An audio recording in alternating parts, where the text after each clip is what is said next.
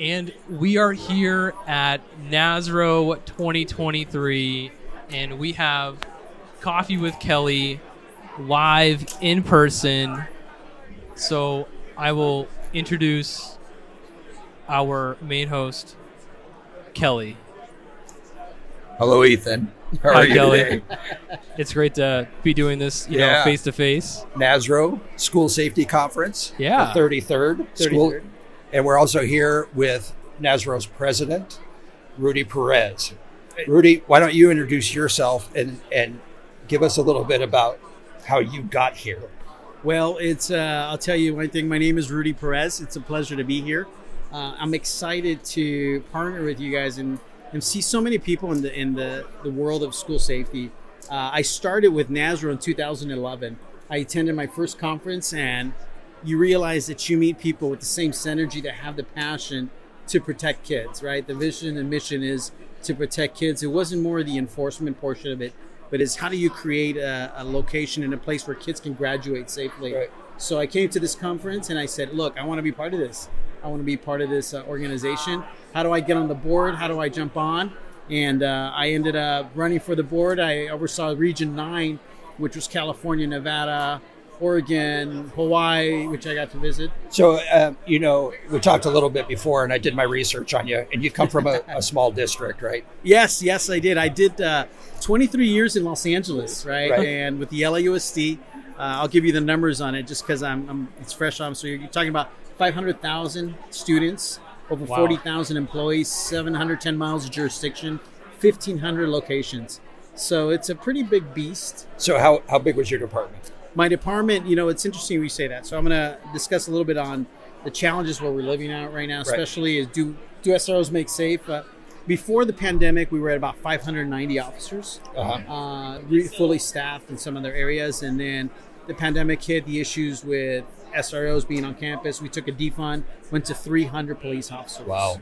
Yeah, so we lost a lot of uh, really good cops because of bad policy making, and I mean now they're we're living the repercussions of that. Right, right. So, um, uh, as as you mentioned, uh, this particular podcast is really uh, addressing, attacking that um, that mindset, Yeah. and answering the question: Do SROs make schools safer? And you know, there's been a lot of conversation in the last three, four years about that, and a lot of decisions that were I, from my knee jerk type decision, Yeah. right? And um, uh, so my experience, as most most people know, is uh, 34 years in law enforcement in Santa Barbara. Um, so uh, I was with the sheriff's office Yeah. up there, and um, so when when we're talking about this transition, because you mentioned earlier that they're starting to bring them back, Yeah. and and how does uh, specifically how are they? You defunded all of those positions. How are they getting those back? And and how are they making that a priority? Or and kind of what was the impetus for that? Well, it's it, okay. So obviously we we come back from a situation that occurred in, in the Midwest that changed law enforcement. Uh, a lot of agencies decided, like you said, knee jerk reaction. Uh, the ref- the way that we are coming back is there's there's a lot of people being hurt by bad policymaking, Right. Right. Uh, not only being hurt, probably killed.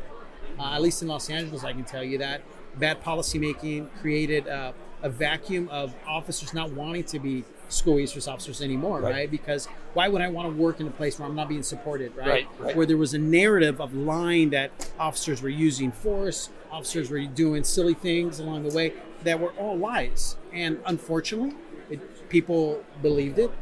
But the truth came out is that that wasn't the truth. And after bad policy making, we saw crime skyrocket. We saw weapons in schools skyrocket. Um, and now it's it, it, leadership is looking at this and going, wait a minute, we, we got to stop and, and maybe we need to look back and Right. and fix some of these things. Uh, New York is returning, right? We did Right. some training for New York.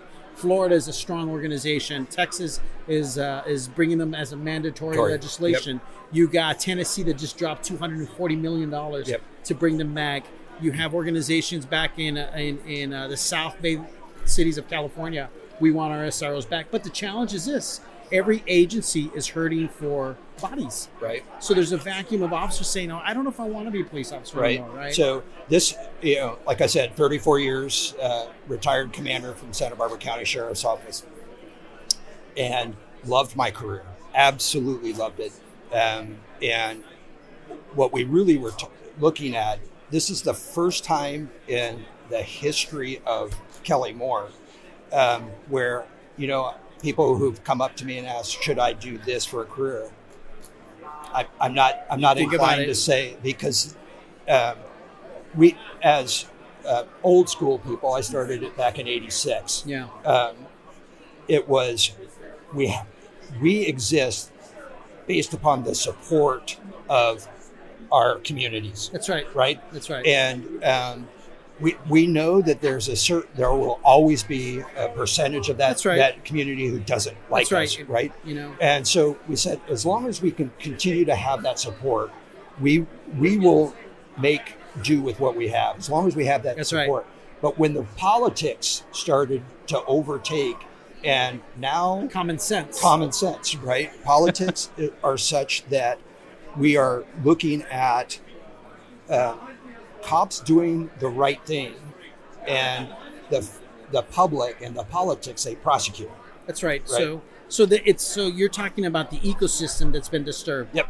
Right. So you look at a community where you you have an ecosystem and what they did is they removed the law enforcement portion that addressed ecosystem issues, right? Mm-hmm. And wraparound services, mental health, none of that respond to the issues that need a law enforcement cop, right? Now, I'm not saying, and, and, and take this to note, I'm not saying I don't want more counselors. I want more counselors. I want more mental health workers. I want more more teachers and everybody to be, but it's not in lieu of. Right.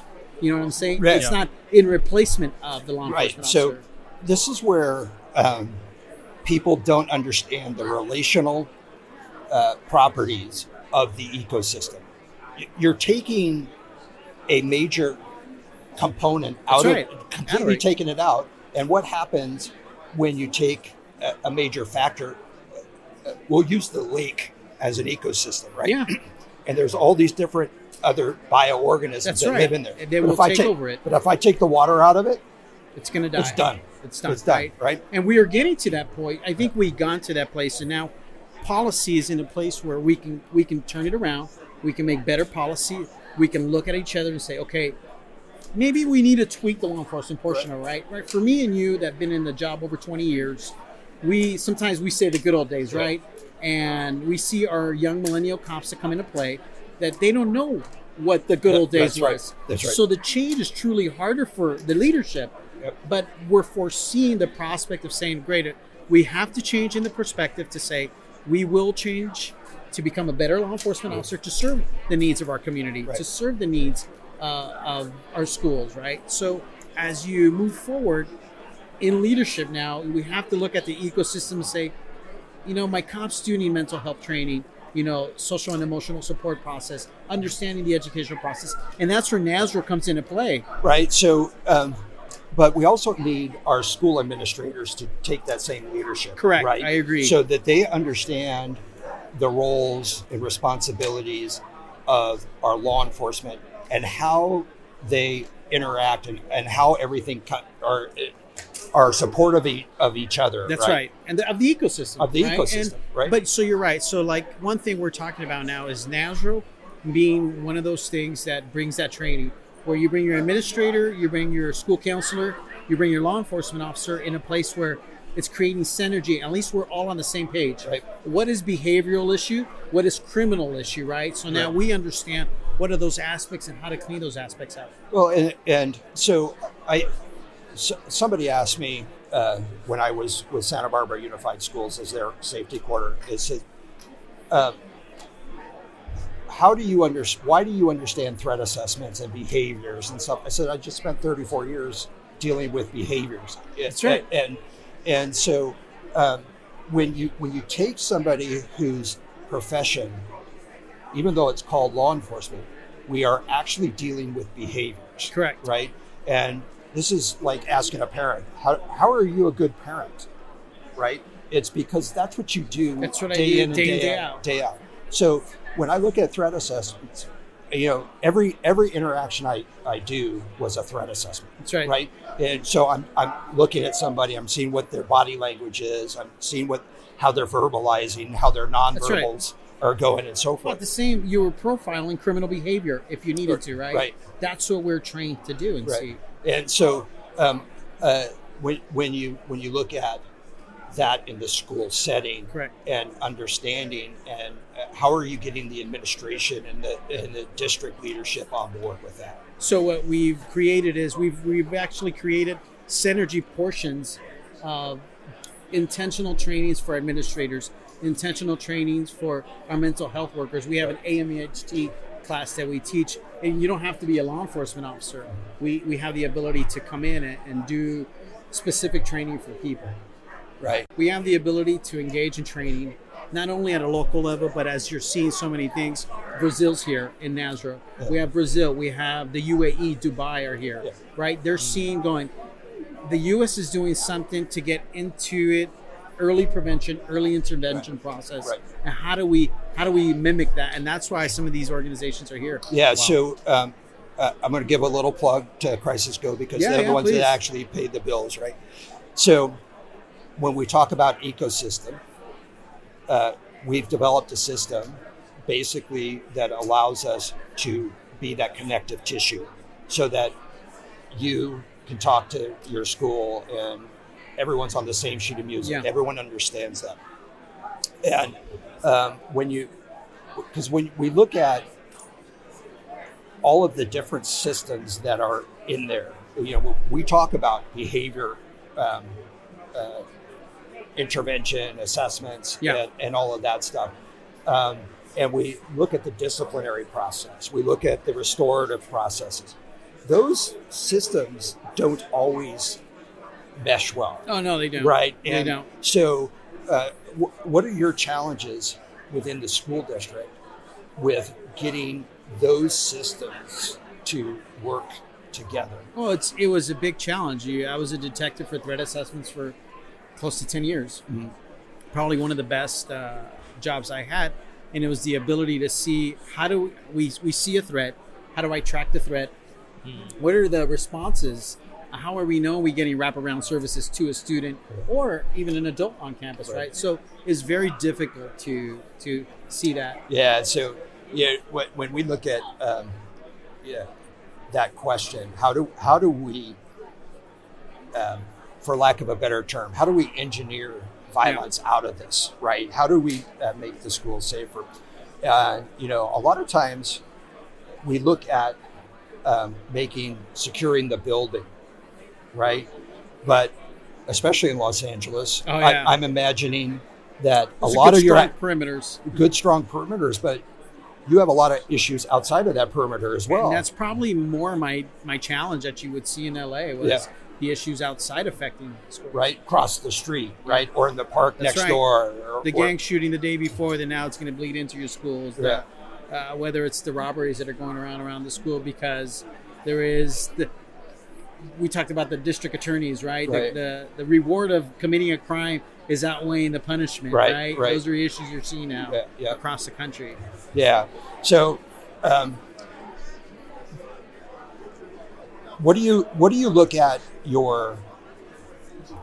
Because we're going to get into your new job a little bit, um, because that's where you- you're in Minneapolis area or something. Yeah, I am. I am. I am. So, get, give us a little bit about that, and then I'll ask you my question. um, I, I recently retired from Los Angeles after 22 years of serving, and um, I, I retired as out as a lieutenant, overseeing the South Central area Yeah. divisions of the schools, and very challenging but very rewarding. Yeah. Really good amount of great officers.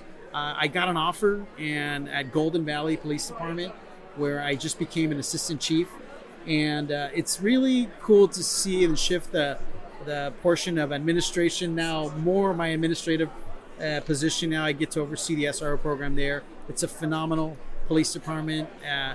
It's starting from the ground up, so I get a, a brand new canvas to see Oh. how I can I can. so you're the first assistant chief. Um, I'm one of the two assistant chiefs. Oh, there. yeah, yeah, one of the awesome. So, um, uh, Golden Valley sounds, it, just the name sounds like it's a better place. well, right? we walk around saying, "Did you have a Golden Valley day?" Right? Right. And it's and it is a true. It's a great place, but I am the border to Minneapolis where George Floyd got killed. right. So that bleeds in into our city all the time. oh yeah, yeah, yeah, yeah. We're familiar with um, Minneapolis, um, but so we're we're moving forward, and um, your your challenges are going to be different, Yeah. obviously. Yeah. But what for the SROs themselves? What are their major challenges going to be in the next three, five, ten years? Well, I think some of the challenges we'll see as SROs is uh, technology, and sometimes some of our SROs are more seasoned. You would say that you know the Yeah. transition to into technology or using AI information that's going to be very helpful to us. How to use it and how to be responsible toward that. Um, and but I think technology is the number one uh, game changer in SRO worlds where Right.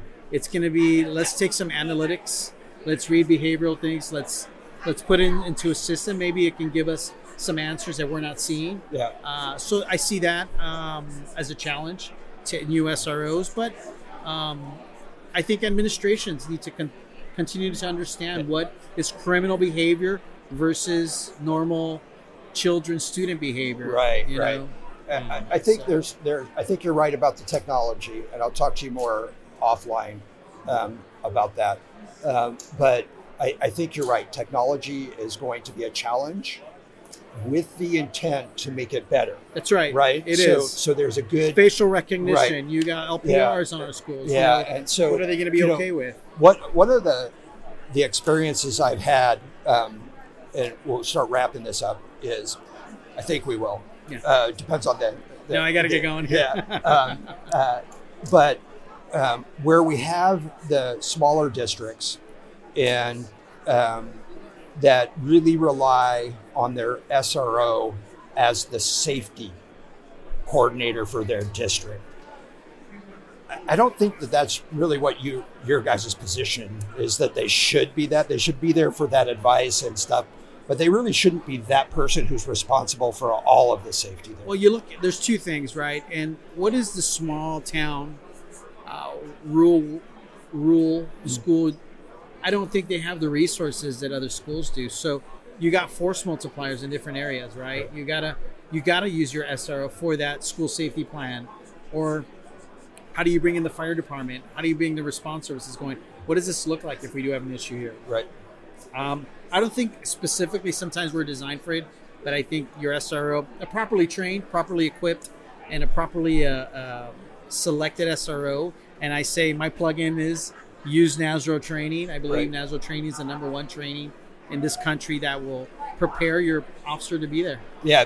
Uh, does NASRO train in emergency management and response? So that's my that's my biggest issue, right? Is if you have an actual active shooter, their primary response or their primary role is the response, the initial Correct, response correct, to that, right? correct.